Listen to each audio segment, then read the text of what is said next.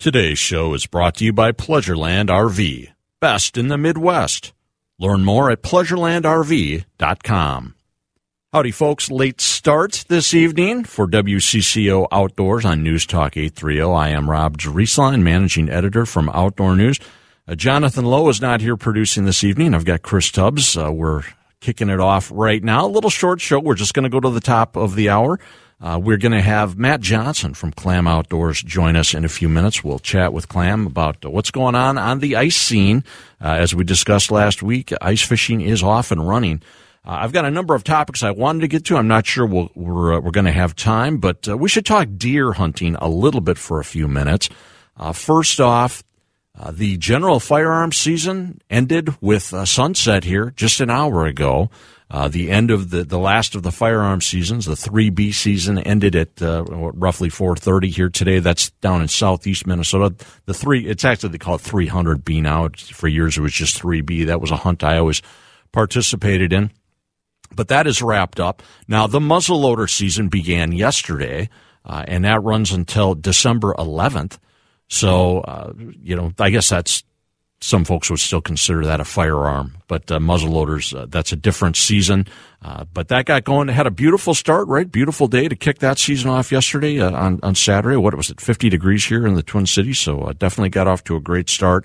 And as I said, runs through December 11th. Uh, the deer harvest is running behind last year. Now, the latest data, the DNR has been really good about updating their website with the the harvest, the kill, for the year. And as of the 21st, which I understand, you know, I understand that's several days ago now, it was at 149,000 uh, on the year for all seasons.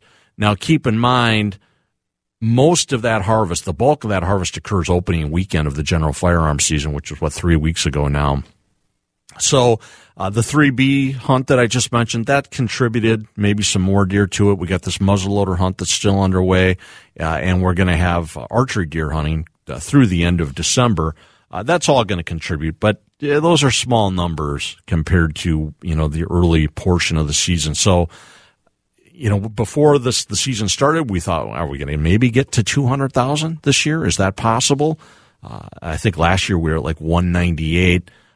I don't think we're going to come anywhere close to that, folks. Like I say, we're at uh, we were at one forty nine five days ago. My guess, if I were a bet man, I'd put us at maybe one sixty five uh, at best for deer harvest here in uh, in 2022. And you know, there's been a lot of chatter, a lot more chatter about what's going on. Why is the deer harvest so low? What are some of these contributing factors? I, I've got some theories. I generally have not been one to go overboard on blaming wolves, but honestly, even I'm, even I'm coming around to the fact that we got a lot of wolves up north, and you know, you look at the Cuffs and Collars reports, the uh, conservation officer reports uh, in outdoor news, and a lot of COs saying, saying they're not seeing hunters, they're not seeing deer. Uh, I definitely think uh, you know we got a healthy wolf population that's the, affecting the number of deer that we have uh, in the northeastern portion of the state. I definitely think deer harvest is lower in the southwest portion of the state and, and a lot of farm country because we've lost our CRP, uh, so many of our CRP acres, our conservation reserve program acres, and a lot of folks out there might say, well, that's just that's just grass, right? I mean, how how does that contribute? That's that's anybody who's you know walked around a CRP field knows that is really important thermal cover, and I definitely think deer numbers have suffered a bit in uh, in portions of Minnesota as a result of that too. So there's a number of factors going on. The CWD thing isn't uh, chronic wasting disease that is isn't necessarily helping. Uh, before we go to break, I wanted to point out one quick thing. Uh, we had Sarah Strommen, the DNR commissioner, on our debut edition of the show, well, going on five, six weeks ago now. And the topic we discussed was long term DNR funding and the DNR's plans to do that. That chat was before the election. And we, you know, we kind of wondered, well, will the plan continue? And it will, obviously, because uh, Governor Walz did get reelected. But I saw several news reports in the past week to 10 days on that topic, this long-term DNR funding plan. What, where is the DNR going to get some of its funding now that uh, it doesn't have as many hunters buying licenses? And, and I, I felt uh, mildly smug about that, that we discussed that topic here first on WCCO Outdoors. Why don't we get in a break? Uh, like I said, I want to chat with Matt Johnson from Clam Outdoors.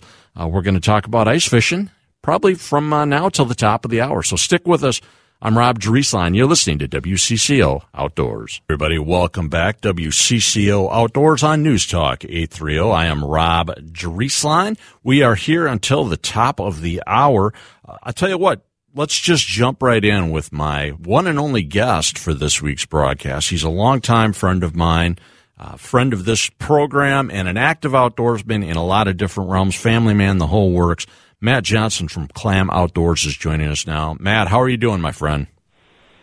Good. How are you doing, Rob? Very, very well. Uh, of course, now you're you're you're Mr. Big Shot over there at Clam. We've we've had a lot of fun uh, working together over the years, and uh, you guys got to be pretty pumped. I mean, yes, we had some above normal temperatures here yesterday, but even with with that, uh, we've got overnight lows well below freezing. We had that hardcore cold spell that was, you know, at the daytime highs were 20 degrees below normal. We were building ice fast up north. I, I got to be honest, man. I didn't check up on things coming into the show. It's a holiday weekend for myself. What are you hearing? Uh, we were talking about potential ice fishing on Red Lake and some other northerly destinations by this weekend. Did that happen?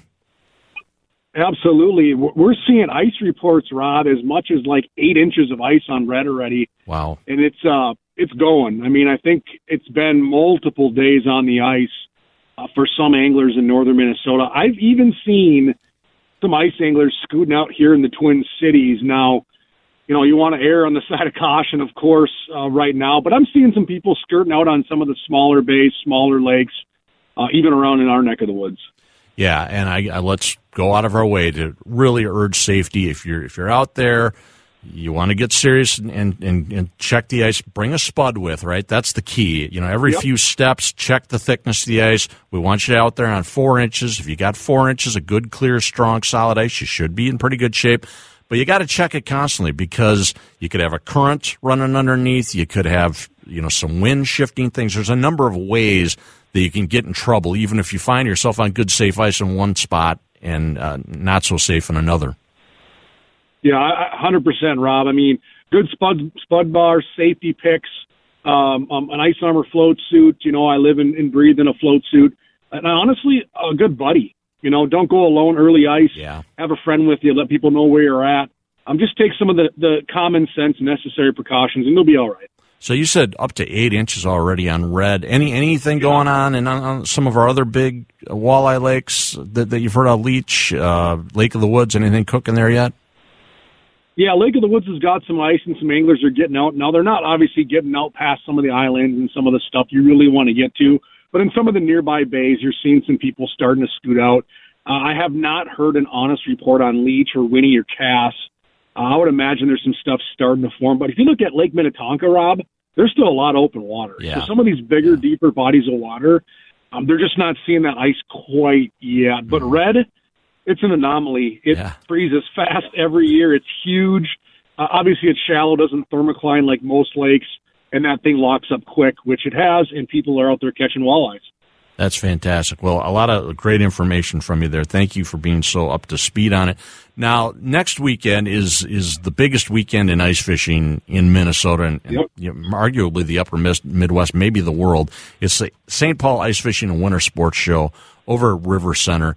This is a great event. And, you know, we've seen a lot of consumer outdoor shows, not as big, not as vibrant as they used to be.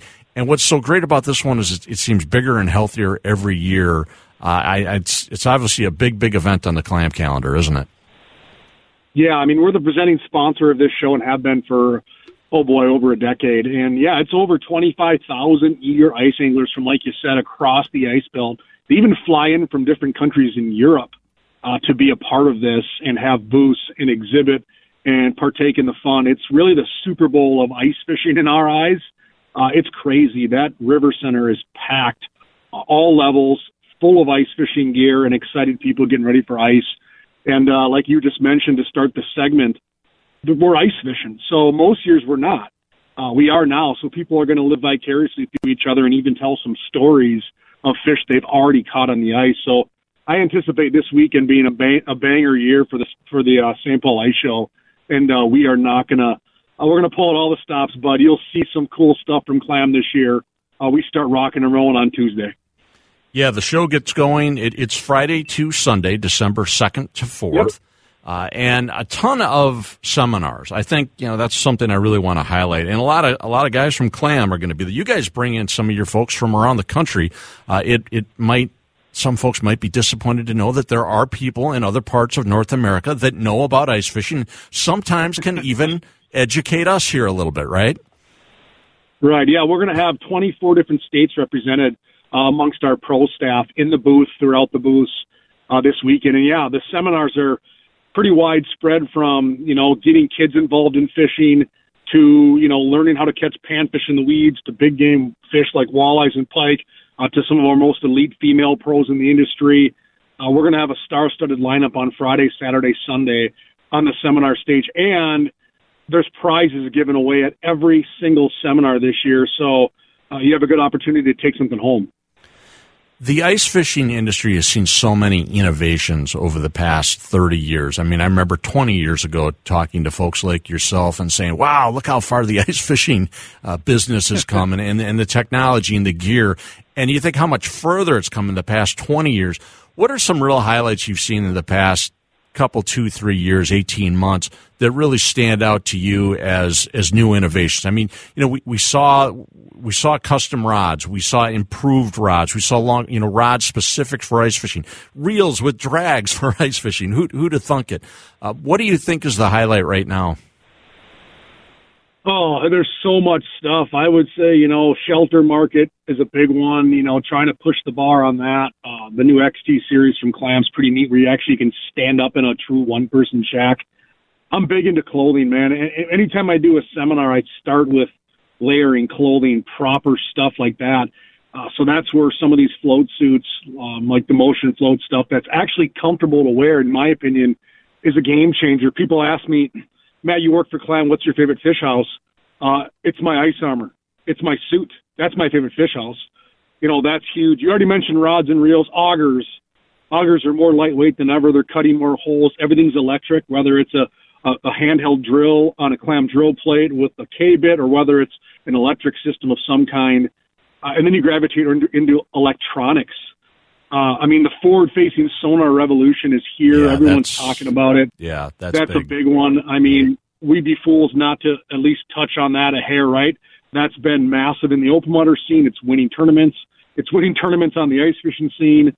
Uh, but you still have to stay on the fish and catch the fish. So it's a great tool to find them. It doesn't necessarily doesn't always mean you're going to catch them. So there's other nuances you have to come into play, which is your your sonar, your your flasher, um, your tackle, your line, your rods, your reels. It's one whole package.